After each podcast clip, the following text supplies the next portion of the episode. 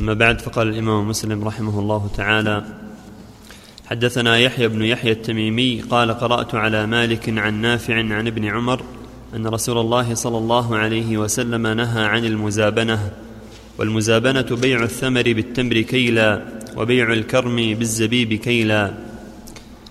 حدثنا أبو بكر بن أبي شيبة ومحمد بن عبد الله بن نمير قال حدثنا محمد بن بشر حدثنا عبيد الله عن نافع أن عبد الله أخبره أن النبي صلى الله عليه وسلم نهى عن المزابنة بيع ثمر النخل بالتمر كيلا وبيع العنب بالزبيب كيلا وبيع الزرع بالحنطة كيلا.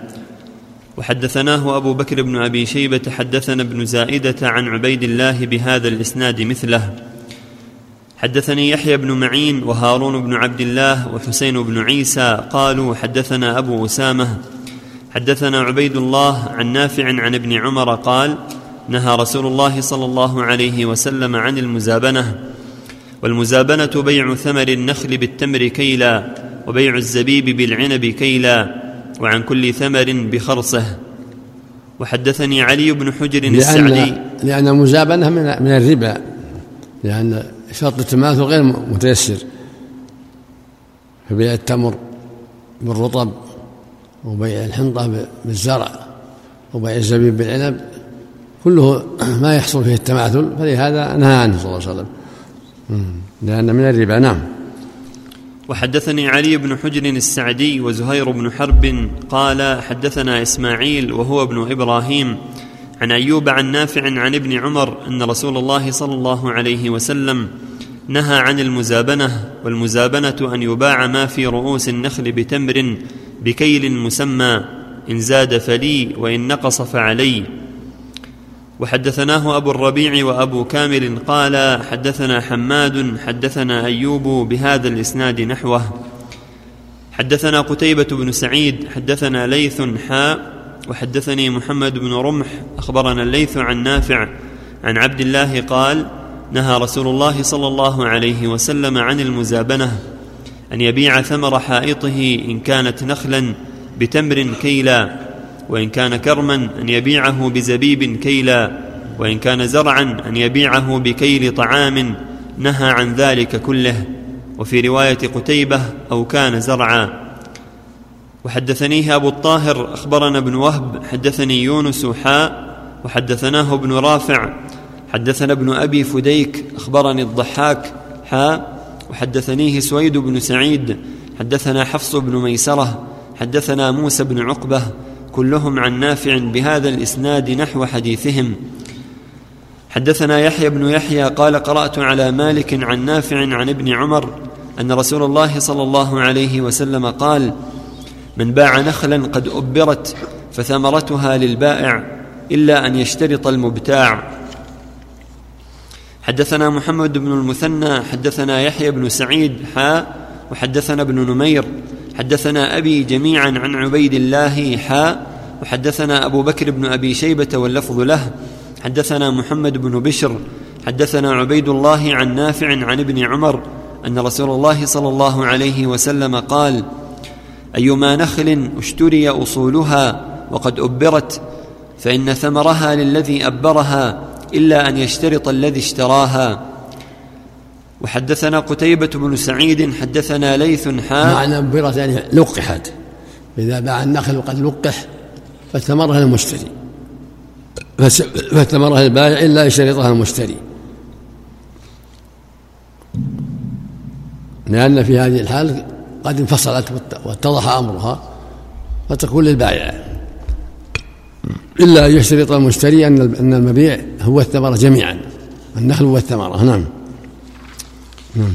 وحدثنا قتيبة بن سعيد حدثنا ليث حاء وحدثنا ابن رمح أخبرنا الليث عن نافع عن ابن عمر أن النبي صلى الله عليه وسلم قال أيما امرئ أبر نخلا ثم باع أصلها فللذي أبر ثمر النخل إلا أن يشترط المبتاع. وحدثناه أبو الربيع وأبو كامل قالا حدثنا حماد حاء وحدثنيه زهير بن حرب حدثنا إسماعيل كلاهما عن أيوب عن نافع بهذا الإسناد نحوه. حدثنا يحيى بن يحيى ومحمد بن رمح قال حدثنا الليث ها وحدثنا قتيبة بن سعيد حدثنا ليث عن ابن شهاب عن سالم بن عبد الله بن عمر عن عبد الله بن عمر قال سمعت رسول الله صلى الله عليه وسلم يقول من ابتاع نخلا بعد أن تؤبر فثمرتها للذي باعها إلا أن يشترط المبتاع ومن ابتاع عبدا فماله للذي باعه إلا أن يشترط المبتاع. وحدثناه يحيى بن يحيى وأبو بكر بن أبي شيبة وزهير بن حرب قال يحيى أخبرنا وقال الآخران حدثنا سفيان بن عيينة عن الزهري بهذا الإسناد مثله. وحدثني حرملة بن يحيى أخبرنا ابن وهب أخبرني يونس عن ابن شهاب حدثني سالم بن عبد الله بن عمر أن أباه قال سمعت رسول الله صلى الله عليه وسلم يقول بمثله. وحدثنا أبو بكر بن أبي شيبة ومحمد بن عبد الله بن نمير وزهير بن حرب قالوا جميعا. حدثنا سفيان بن عيينة عن ابن جريج عن عطاء عن جابر بن عبد الله قال نهى رسول الله صلى الله عليه وسلم عن المحاقلة والمزابنة والمخابرة وعن بيع الثمر حتى يبدو صلاحه ولا يباع إلا بالدينار والدرهم إلا العرايا. وحدثنا عبد بن حميد أخبرنا أبو عاصم أخبرنا ابن جريج عن عطاء وأبي الزبير أنهما سمعا جابر بن عبد الله يقول نهى رسول الله صلى الله عليه وسلم فذكر مثله. حدثنا إسحاق بن إبراهيم الحنظلي أخبرنا مخلد بن يزيد الجزري. حدثنا ابن جريج أخبرني عطاء عن جابر بن عبد الله أن رسول الله صلى الله عليه وسلم نهى عن المخابرة والمحاقلة والمزابنة وعن بيع الثمرة حتى تطعم ولا تباع إلا بالدراهم والدنانير إلا العرايا. قال عطاء فسر لنا جابر فقال أما المخابرة فالأرض البيضاء يدفعها الرجل إلى الرجل فينفق فيها ثم يأخذ من الثمر. وزعم أن المزابنة بيع الرطب في النخل بالتمر كيلا والمحاقلة في الزرع على نحو ذلك يبيع الزرع القائم بالحب كيلا. حدثنا إسحاق بن إبراهيم ومحمد بن أحمد بن أبي خلف كلاهما عن زكريا قال ابن أبي خلف حدثنا زكرياء بن عدي أخبرنا عبيد الله عن زيد بن أبي ونيسة حدثنا أبو الوليد المكي وهو جالس عند عطاء بن أبي رباح عن جابر بن عبد الله أن رسول الله صلى الله عليه وسلم نهى عن المحاقلة والمزابنة والمخابرة وأن يشترى النخل حتى تشقه والإشقاه أن تحمر أو تصفر ويؤكل منه شيء. والمحاقلة أن يباع الحقل بكيل من الطعام معلوم والمزابنة أن يباع النخل بأوساق من التمر والمخابرة الثلث والربع وأشباه ذلك. قال زيد قلت لعطاء بن أبي رباح أسمعت جابر بن عبد الله يذكر هذا عن رسول الله صلى الله عليه وسلم؟ قال نعم. شو كلام الشارع على المخابرة؟ وهي؟ الفلاح وهي آه وهي الفلاح. وهي الأكار وهي الفلاح. هذا قول الجمهور. وقيل مشتقة من الخبار وهي الأرض اللينة وقيل من الخبرة أو الخبرة وهي النصيب. وهي بضم الخاء. قال الجوهري قال أبو عبيد هي النصيب من سمك أو لحم. يقال تخبروا خبرة إذا اشتروا شاة فذبحوها واقتسموا لحمها. قال الأعرابي مأخوذة من خيبر لأن أول هذه المعاملة كان فيها وفي صحة المزارعة. والمخابرة خلاف مشهور بالسلف وسنوضحه في باب في باب بعده إن شاء الله تعالى. بس. قال وأما النهي عن بيع المعاومة وهو بيع السنين. لا بعد غير المخابرة بس. بعد هذا. بعد هذا. نعم. المحاقلة والمخابرة والمزابنة أما تفسير المخابرة المزارعة بالثلث والربع هو غلط لأن المزارعة بالثلث والربع لا بأس بها. قد عامل النبي أهل خيبر بالنصف على أن لهم الشطر شطر ثمرة من الزرع والنخل هذا لا بأس به. أما المخابرة كونه يعاملهم على شيء مجهول مما خرج من الأرض ما أنبت السواقي له وما أنبت الأرض الأخرى لفلان أو ما أنبتت الجهات اليمينية لفلان. والجهات الشمالية لفلان هذه قرار ما يصلح. أما إذا كانت المخابرة بالثلث بالربع بالنصف هذه لا بأس بها هذه مثل ما عمل النبي على خيبر. وإنما المنهي عنه ما يكون فيه الجهالة والخطر. كان يقول ما كان على السواقي فهو لفلان وما كان بعيدا عنها فهو لفلان وما كان في الجهة الجنوبية لفلان والشمالية لفلان. مزارعة على هذا ما يصلح هذا. لأنها قد تتلف هذه وتصلح هذه. آه نعم. وحدثنا عبد الله بن هاشم حدثنا بهز حدثنا سليم بن حيان حدثنا سعيد بن ميناء عن جابر بن عبد الله قال نهى رسول الله صلى الله عليه وسلم عن المزابنة والمحاقلة والمخابرة وعن بيع الثمرة حتى تشقح. قال قلت لسعيد ما تشقح؟ قال تحمار وتصفار ويؤكل منها.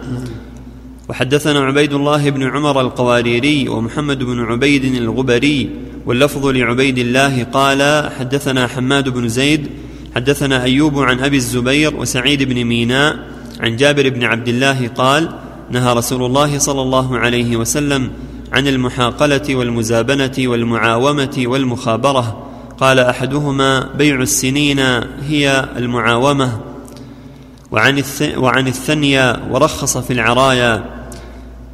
وحدثناه أبو بكر بن أبي شيبة وعلي بن حجر قال هو بيع السنين. يقول أبيعك ثمرة النخل أبيعك ثمرة النخل بكذا وكذا سنتين ثلاث أربع قد تكون طيب وقد تكون رديئة وقد تكون قليلة وقد تكون ما يصلح. بيع السنين لأن جهله غرض. نعم. وحدثناه أبو بكر, أبو بكر بن أبي شيبة وعلي بن حجر قال حدثنا إسماعيل وهو ابن علية عن أيوب عن أبي الزبير عن جابر عن النبي صلى الله عليه وسلم بمثله غير أنه لا يذكر بيع السنين هي المعاومة. وحدثني إسحاق بن منصور حدثنا عبيد الله بن عبد المجيد حدثنا رباح بن أبي معروف قال سمعت عطاء عن جابر بن عبد الله قال نهى رسول الله صلى الله عليه وسلم عن كراء الأرض وعن بيعها السنين وعن بيع الثمر حتى يطيب.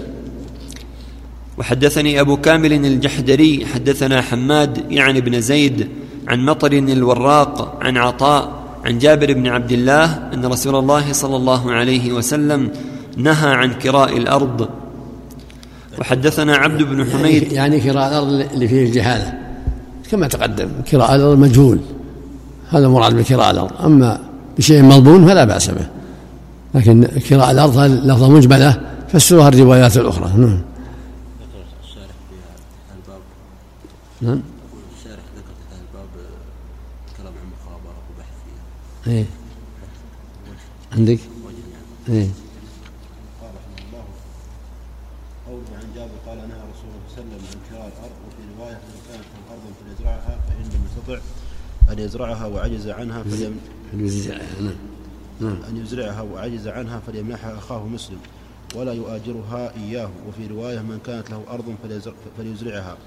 فليزرعها أو ليزرعها أخاه ولا ولا ولا يكرهها.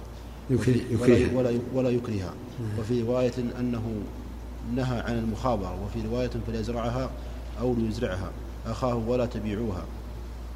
وفسره الرازي بالكراء وفي رواية فليزرعها أو أو فليحرثها يحرثها. أو فليحرثها أخاه. وإلا فليدعها. وفي رواية كنا نأخذ الأرض بالثلث والربع بالماذيانات فقام رسول الله صلى الله عليه وسلم في ذلك فقال من كانت له أرض فليزرعها فإن لم يزرعها فليمنحها أخاه. فإن لم يمنحها أخاه فليمسكها وفي رواية من كانت له أرض فليهبها أو يعيرها وفي رواية نهى عن بيع أرض بيضاء سنتين أو ثلاثة. المقصود أنه كان هذا أول أول ما قدم المدينة إما أن يزرعها أو يزرعها أخاه. ثم أذن لهم في التأجير بشيء معلوم ونهاهم عن التأجير بشيء مجهول كالمخابرة وأشباهها. وأما الشيء المعلوم فلا بأس مثل ما أجر النبي صلى الله عليه وسلم دخل خيبر وأرضاه بالنصف ولا حرج في ذلك. الشيء المضمون المعلوم لا بأس به هذا استقرت عليه الشريعة. تأجير الأرض بشيء معلوم أو بزعم شاء معلوم لا بأس. نعم. نعم. إيه، بس عرف فهم فهم المعقول. نعم. نعم. نعم. نعم. وحدثنا عبد بن حميد حدثنا محمد بن الفضل لقبه عارم وهو أبو النعمان السدوسي. حدثنا مهدي بن ميمون حدثنا مطر الوراق عن عطاء عن جابر بن عبد الله قال قال رسول الله صلى الله عليه وسلم من كانت له أرض فليزرعها فإن لم يزرعها فليزرعها أخاه. حدثنا الحكم بن موسى حدثنا هقل يعني بن زياد عن الأوزاعي عن عطاء عن جابر بن عبد الله قال كان لرجال فضول أراضين من أصحاب رسول الله صلى الله عليه وسلم. فقال رسول الله صلى الله عليه وسلم من كانت له فضل أرض فليزرعها أو ليمنحها أخاه فإن أبى فليمسك أرضه فليمسك أرضه. هذا أول ما قدم. قال الأنصار هذا أول ما قدم المدينة. ليتعاونوا بين إخوانهم المهاجرين. ثم رخص في الكراء الكراء المعلوم. نعم. كما يأتي نعم. وحدثني محمد بن حاتم حدثنا معل بن منصور الرازي حدثنا خالد أخبرنا الشيباني عن بكير بن الأخنس عن عطاء عن جابر بن عبد الله قال نهى رسول الله صلى الله عليه وسلم أن يؤخذ للأرض أجر أو حظ. حدثنا ابن نمير حدثنا أبي حدثنا عبد الملك عن عطاء عن جابر قال قال رسول الله صلى الله عليه وسلم من كانت له أرض فليزرعها فإن لم يستطع أن يزرعها وعجز عنها فليمنحها أخاه المسلم ولا يؤاجرها إياه. وحدثنا شيبان بن فروخ حدثنا همام قال سأل سليمان بن موسى عطاء فقال أحدثك جابر بن عبد الله أن النبي صلى الله عليه وسلم قال من كانت له أرض فليزرعها أو ليزرعها أخاه ولا يكرها؟ قال نعم. حدثنا أبو بكر بن أبي شيبة حدثنا سفيان سفيان عن عمرو عن جابر أن النبي صلى الله عليه وسلم نهى عن المخابرة. حدثنا حجاج بن الشاعر حدثنا عبيد الله بن عبد المجيد حدثنا سليم بن حيان حدثنا سعيد بن ميناء. قال سمعت جابر بن عبد الله يقول إن رسول الله صلى الله عليه وسلم قال من كانت له فضل أرض فليزرعها أو ليزرعها أخاه ولا تبيعوها. فقلت لسعيد ما قوله ولا تبيعوها يعني الكراء؟ قال نعم. حدثنا أحمد بن يونس حدثنا زهير حدثنا أبو الزبير عن جابر قال كنا نخابر على عهد رسول الله صلى الله عليه وسلم فنصيب من القصري ومن كذا ومن كذا. فقال رسول الله صلى الله عليه وسلم من كانت له أرض فليزرعها أو فليحرثها أخاه وإلا فليدعها. حدثني أبو الطاهر وأحمد بن عيسى جميعا عن ابن وهب. قال ابن عيسى حدثنا عبد الله بن وهب. حدثني هشام بن سعد أن أبا الزبير أن أبا الزبير المكي حدثه قال سمعت جابر بن عبد الله يقول كنا في زمان رسول الله صلى الله عليه وسلم نأخذ الأرض بالثلث والربع. بالماذيانات فقام رسول الله صلى الله عليه وسلم في ذلك فقال من كانت له أرض فليزرعها فإن لم يزرعها فليمنحها أخاه فإن لم يمنحها فليمسكها. حدثنا محمد بن المثنى حدثنا يحيى بن حماد حدثنا أبو عوانة عن سليمان حدثنا أبو سفيان عن جابر قال سمعت النبي صلى الله عليه وسلم يقول من كانت له أرض فليهبها أو ليعرها. وحدثنا حجاج بن الشاعر حدثنا أبو الجواب حدثنا عمار بن رزيق عن الأعمش بهذا الإسناد غير أنه قال فليزرعها أو فليزرعها رجلا. وحدثنا هارون هارون بن سعيد الأيلي حدثنا ابن وهب أخبرني عمر وهو ابن الحارث أن بكيرا حدثه أن عبد الله بن أبي سلمة حدثه عن النعمان بن أبي عياش عن جابر بن عبد الله أن رسول الله صلى الله عليه وسلم نهى عن كراء الأرض. قال بكير وحدثني نافع أنه سمع ابن عمر يقول كنا نكري أرضنا ثم تركنا ذلك حين سمعنا حديث رافع بن خديج وحدثنا يحيى بن يحيى أخبرنا أبو خيثمة عن أبي الزبير عن جابر قال نهى رسول الله صلى الله عليه وسلم عن بيع أرض البيضاء سنتين أو ثلاثا وحدثنا سعيد بن منصور وأبو بكر بن أبي شيبة وعمر الناقد وزهير بن حرب قالوا حدثنا سفيان بن عيينة عن حميد الأعرج عن سليمان بن عتيق عن جابر قال نهى النبي صلى الله عليه وسلم عن بيع السنين. وفي رواية ابن أبي شيبة عن بيع ثمر ثمر سنين. حدثنا حسن بن علي الحلواني حدثنا أبو توبة حدثنا معاوية عن يحيى بن أبي كثير عن أبي سلمة بن عبد الرحمن عن أبي هريرة قال قال رسول الله صلى الله عليه وسلم من كانت له أرض فليزرعها أو ليمنحها أخاه فإن أبى فليمسك أرضه. وحدثنا الحسن الحلواني حدثنا أبو توبة حدثنا معاوية عن يحيى بن أبي كثير أن يزيد بن نعيم أخبره أن جابر بن عبد الله أخبره أنه سمع رسول الله صلى الله عليه وسلم ينهى عن المزابنة والحقول. قال جابر بن عبد الله والمزابنة الثمر بالتمر والحقول كراء الأرض. حدثنا قتيبة بن سعيد حدثنا يعقوب يعني بن عبد الرحمن القاري عن سهيل بن أبي صالح عن أبيه عن أبي هريرة قال نهى رسول الله صلى الله عليه وسلم عن المحاقلة والمزابنة. على حديث أبي هريرة. سم الله. على حديث أبي هريرة. سم اللهم صل وسلم على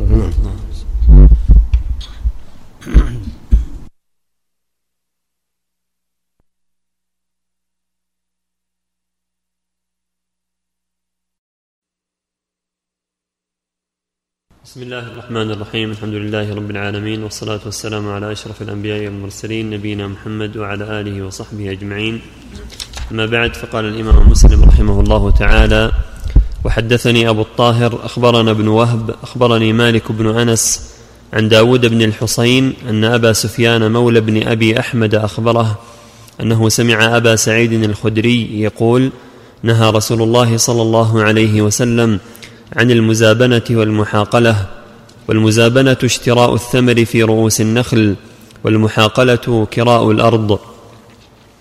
حدثنا يحيى بن يحيى وأبو الربيع العتكي قال أبو الربيع حدثنا وقال يحيى أخبرنا حماد بن زيد عن عمرو قال سمعت ابن عمر يقول كنا لا نرى بالخبر بأسا حتى كان عام أول فزعم رافع أن نبي الله صلى الله عليه وسلم نهى عنه وحدثنا أبو بكر بن أبي شيبة حدثنا سفيان حاء وحدثني علي بن حجر وإبراهيم بن دينار قال حدثنا إسماعيل وهو ابن علية عن أيوب حاء وحدثنا إسحاق بن إبراهيم حدثنا وكيع حدثنا سفيان كلهم عن عمرو بن دينار بهذا الإسناد مثله وزاد في حديث ابن عيينة وتركناه من أجله وحدثني علي بن حجر حدثنا إسماعيل عن أيوب عن أبي الخليل عن مجاهد قال قال ابن عمر لقد منعنا رافع نفع أرضنا. وحدثنا يحيى بن يحيى أخبرنا يزيد بن زريع عن أيوب عن نافع أن ابن عمر كان يكري مزارعه على عهد رسول الله صلى الله عليه وسلم وفي إمارة أبي بكر وعمر وعثمان رضي الله عنهم وصدرا من خلافة معاوية حتى بلغه في آخر خلافة معاوية أن رافع بن خديج تحدث فيها بنهي عن النبي صلى الله عليه وسلم فدخل عليه وأنا معه فسأله فقال كان النبي صلى الله عليه وسلم ينهى عن كراء المزارع فتركها ابن عمر بعد.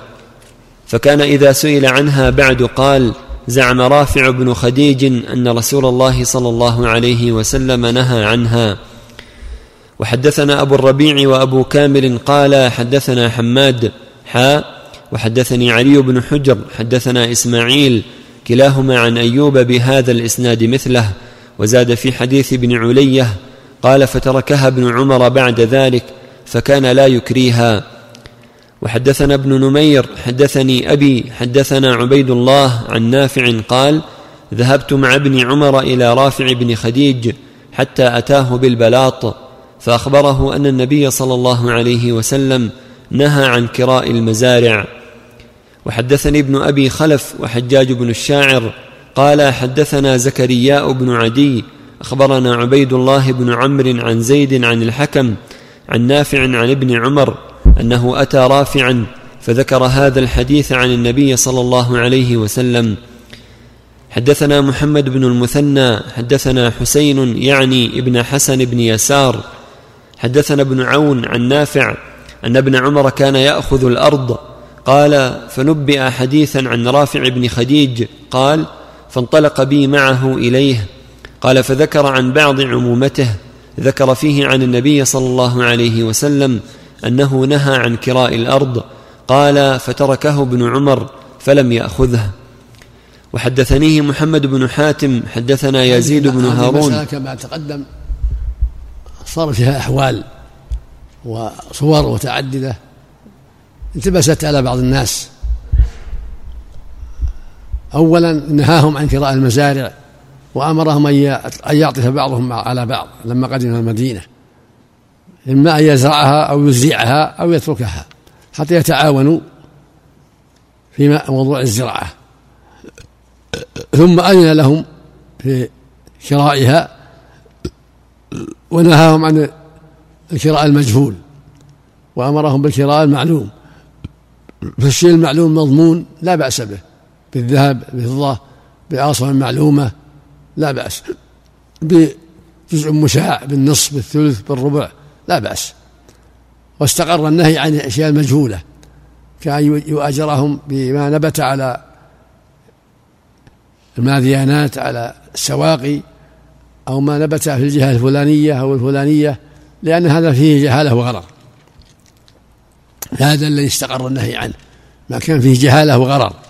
أما ما كان شيئا معلوما بنقود معلومة أو مشاع معلوم فلا بأس. واستقرت الشريعة على أن كراء الأراضي بالشيء المعلوم أو بجزء المشاع المعلوم لا بأس به. وعلى هذا جرى تعاقده مع أهل خيبر. صالحهم على أن يتولوا الزراعة بالنصف النخيل والزروع بنصف الثمرة. فإذا مسكه الأرض على أنه يعطيها يعطيها عنها كل سنة كذا دراهم معلومة أو آصم معلومة فلا بأس. أو على أنه يزرعها بالنصف نصف النتاج بثلث النتاج بالربع لا بأس. أما بالمجهول لا. والبدر يكون من هذا ومن هذا. إن كان من المؤجر فلا بأس وإن كان من الأجير فلا بأس. فإنهم وإن أجر اليهود على أنهم يزرعونها من أموالهم وفي بعض الأحيان يعطيهم البذر. وحدثنيه محمد بن حاتم حدثنا يزيد بن هارون حدثنا ابن عون بهذا الإسناد وقال فحدثه عن بعض عمومته عن النبي صلى الله عليه وسلم. وحدثني عبد الملك بن شعيب بن الليث بن سعد حدثني أبي عن جدي حدثني عقيل بن خالد عن ابن شهاب أنه قال أخبرني سالم بن عبد الله أن عبد الله بن عمر كان يكري أراضيه حتى بلغه أن رافع بن خديج الأنصاري كان ينهى عن كراء الأرض فلقيه عبد الله فقال يا ابن خديج ماذا تحدث عن رسول الله صلى الله عليه وسلم في كرى الأرض؟ قال رافع بن خديج لعبد الله سمعت عم عمي وكان قد شهدا بدرا يحدثان أهل الدار أن رسول الله صلى الله عليه وسلم نهى عن كراء الأرض. قال عبد الله لقد كنت أعلم في عهد رسول الله صلى الله عليه وسلم أن الأرض تكرى ثم خشي عبد الله أن يكون رسول الله صلى الله عليه وسلم أحدث في ذلك شيئا لم يكن علمه فترك كراء الأرض. الأمر على ما قال ابن عمر على ما علم ابن عمر. وكان النهي قديما ثم زال. نعم صلى الله عليه وسلم الذي علمه رافع عن عمي كان في أول الهجره ثم استقرت الشريعة على جواز التأجير بالشيء المعلوم. نعم. حدثنا علي بن حجر السعدي وكان الأول إنما هو نصيحة لهم وحث لهم على التعاون وأن يمنح بعضهم بعضا ويتعاونوا لأن المهاجرين قدموا فقراء تركوا أموالهم في مكة لله وفي غيرها. جاءوا مهاجرين. نعم. حدثنا علي بن حجر السعدي ويعقوب بن إبراهيم قال حدثنا إسماعيل وهو, وهو ابن علية عن أيوب عن يعلى بن حكيم عن سليمان بن يسار عن رافع بن خديج قال كنا نحاقل الأرض على عهد رسول الله صلى الله عليه وسلم فنكريها بالثلث والربع, والربع والطعام المسمى. فجاءنا ذات يوم رجل من عمومتي فقال نهانا رسول الله صلى الله عليه وسلم عن أمر كان لنا نافعا وطواعية الله ورسوله أنفع لنا. نهانا أن نحاقل بالأرض فنكريها على الثلث والربع والطعام المسمى. وأمر رب الأرض أن يزرعها أو يزرعها وكره كراءها وما سوى ذلك. وحدثناه يحيى بن يحيى أخبرنا حماد بن زيد عن أيوب قال كتب إلي يعلى بن حكيم قال سمعت سليمان بن يسار يحدث عن رافع بن خديج قال كنا نحاقل بالأرض فنكريها على الثلث والربع ثم ذكر بمثل حديث ابن علية. وحدثنا يحيى بن حبيب حدثنا خالد بن الحارث حا وحدثنا عمرو بن علي حدثنا عبد الأعلى حا وحدثنا إسحاق بن إبراهيم أخبرنا عبده كلهم عن ابن أبي عروبة عن يعلى بن حكيم بهذا الإسناد مثله. وحدثنيه أبو الطاهر أخبرنا ابن وهب أخبرني جرير بن حازم عن يعلى بن حكيم بهذا الإسناد عن رافع بن خديج عن النبي صلى الله عليه وسلم ولم يقل عن بعض عمومته. حدثني إسحاق بن منصور حدثنا أبو مسهر حدثني يحيى بن حمزة حدثني أبو عمرو الأوزاعي عن أبي النجاشي مولى رافع بن خديج عن رافع أن ظهير بن رافع وهو عمه قال أتاني ظهير قال لقد نهى رسول الله صلى الله عليه وسلم عن أمر كان بنا رافقا. فقلت وما ذاك؟ ما قال رسول الله صلى الله عليه وسلم فهو حق. قال سألني كيف تصنعون بمحاقلكم فقلت نؤاجرها يا رسول الله على الربيع أو الأوسق من التمر أو الشعير. قال فلا تفعلوا ازرعوها أو أزرعوها أو أمسكوها. الله. نعم. حدثنا محمد بن حاتم حدثنا عبد الرحمن بن مهدي عن عكرمة بن عمار عن أبي النجاشي عن رافع عن النبي صلى الله عليه وسلم بهذا ولم يذكر عن عمه ظهير. حدثني يحيى بن يحيى قال قرأت على مالك عن ربيعة بن أبي عبد الرحمن عن حنظلة بن قيس أنه سال أنه سأل رافع بن خديج عن كراء الأرض فقال نهى رسول الله صلى الله عليه وسلم عن كراء الأرض. قال فقلت أبي الذهب والورق؟ فقال أما بالذهب والورق فلا بأس به. حدثنا إسحاق يعني بن يعني بشيء إبراهيم. معلوم يعني بشيء معلوم من الذهب والورق. أما أن يؤجرها بشيء مجهول فلا يصلح. ولكن إذا أجرها بشيء معلوم من الذهب والفضة أو بأصع معلومة أو بالنص أو بالثلث أو بالربع مما تنتج كل ذلك لا بأس به. نعم.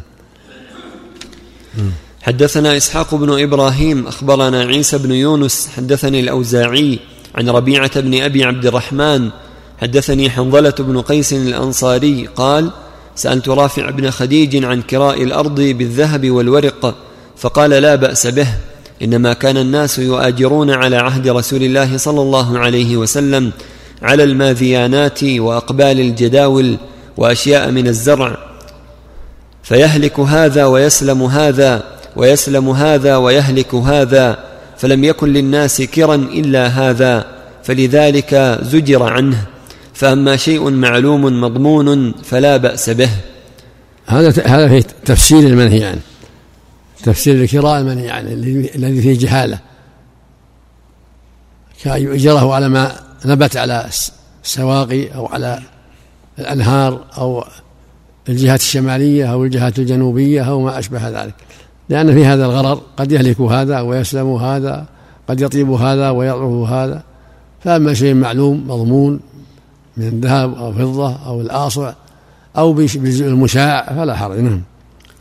حدثنا عمرو الناقد حدثنا سفيان بن عيينة عن يحيى هو ابن سعيد عن حنظلة الزرقي أنه سمع رافع بن خديج قال كنا أكثر الأنصار حقلا قال كنا نكري الأرض على أن لنا هذه ولهم هذه فربما أخرجت هذه ولم تخرج هذه فنهانا عن ذلك وأما الورق فلم ينهنا حدثنا أبو الربيع حدثنا حماد حاء وحدثنا ابن المثنى حدثنا يزيد بن هارون جميعا عن يحيى بن سعيد بهذا الإسناد نحوه. حدثنا يحيى بن يحيى أخبرنا عبد الواحد بن زياد حاء وحدثنا أبو بكر بن أبي شيبة حدثنا علي بن مسهر كلاهما عن الشيباني عن عبد الله بن السائب قال سألت عبد الله بن معقل عن المزارعة فقال أخبرني ثابت بن الضحاك أن رسول الله صلى الله عليه وسلم نهى عن المزارعة وفي رواية ابن أبي شيبة نهى عنها وقال سألت ابن معقل ولم يسمي عبد الله. حدثنا إسحاق بن منصور أخبرنا يحيى بن حماد أخبرنا أبو عوانة عن سليمان الشيباني عن عبد الله بن السائب قال دخلنا على عبد الله بن معقل فسألناه عن المزارعة فقال زعم ثابت أن رسول الله صلى الله عليه وسلم نهى عن المزارعة وأمر بالمؤاجرة وقال لا بأس بها. حدثنا يحيى بن يحيى التميمي أخبرنا حماد بن زيد عن عمرو أن مجاهدا قال لطاووس انطلق بنا إلى إلى ابن رافع بن خديج فاسمع منه الحديث عن أبيه عن النبي صلى الله عليه وسلم قال فانتهره قال إني والله لو أعلم أن رسول الله صلى الله عليه وسلم نهى عنه ما فعلته ولكن حدثني من هو أعلم به منهم يعني ابن عباس أن رسول الله صلى الله عليه وسلم قال لأن يمنح الرجل أخاه أرضه خير له من أن يأخذ عليها خرجا معلوما.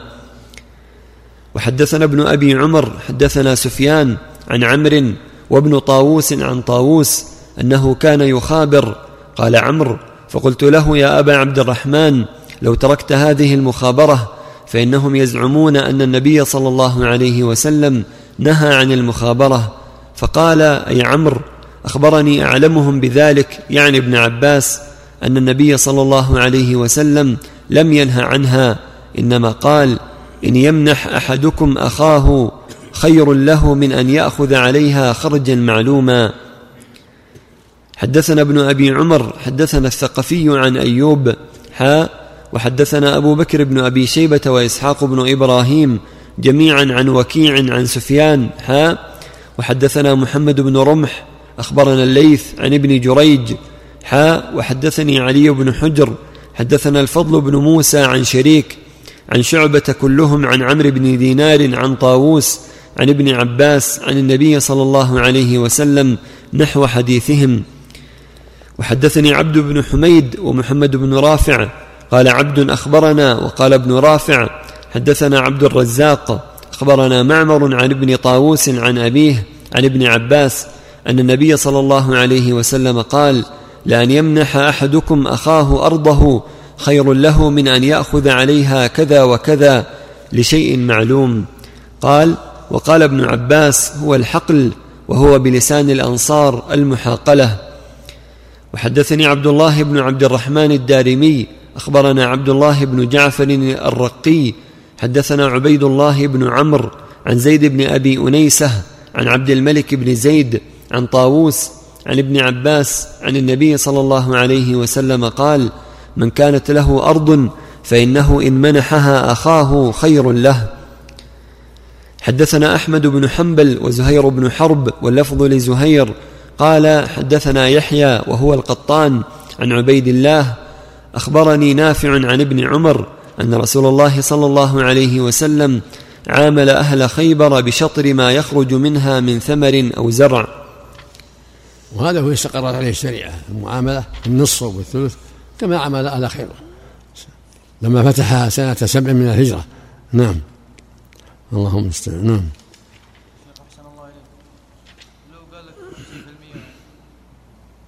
هذا النصف هذا معناه النصف إذا قال زارع الأرض على لها النصف من ثمرتها خمسين في المئة. لا خمس ولا خمسون. أو لها الثلث أو الربع. لا بأس. نعم. أو بدراهم معلومة كل سنة.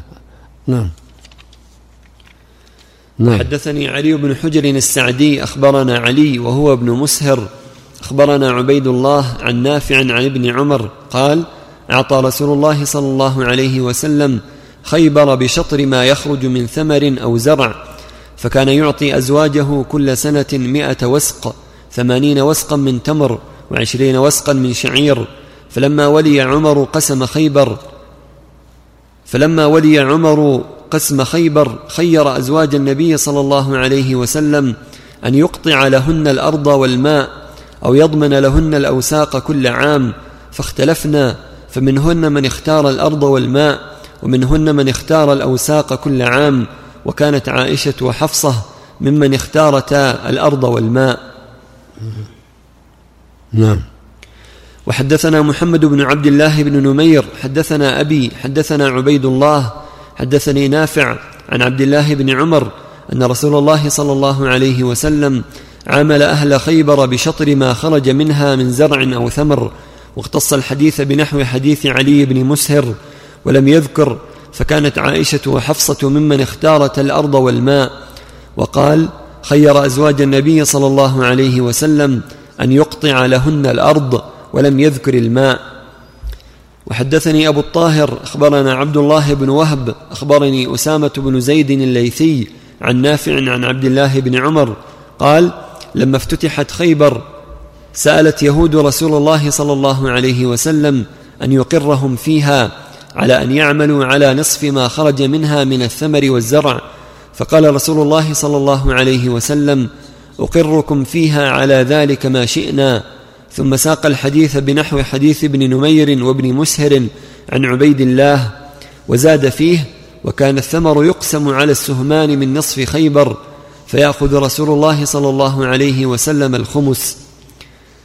وحدثنا ابن رمح أخبرنا الليث عن محمد بن عبد الرحمن عن نافع عن عبد الله بن عمر عن رسول الله صلى الله عليه وسلم أنه دفع إلى يهود خيبر نخل خيبر وأرضها على أن يعتملوها من أموالهم ولرسول الله صلى الله عليه وسلم شطر ثمرها. وحدثني محمد بن رافع وإسحاق بن منصور واللفظ لابن رافع. قال حدثنا عبد الرزاق أخبرنا ابن جريج حدثني موسى بن عقبة عن نافع عن ابن عمر أن عمر بن الخطاب أجلى اليهود والنصارى من أرض الحجاز. بركه اللهم صل على محمد.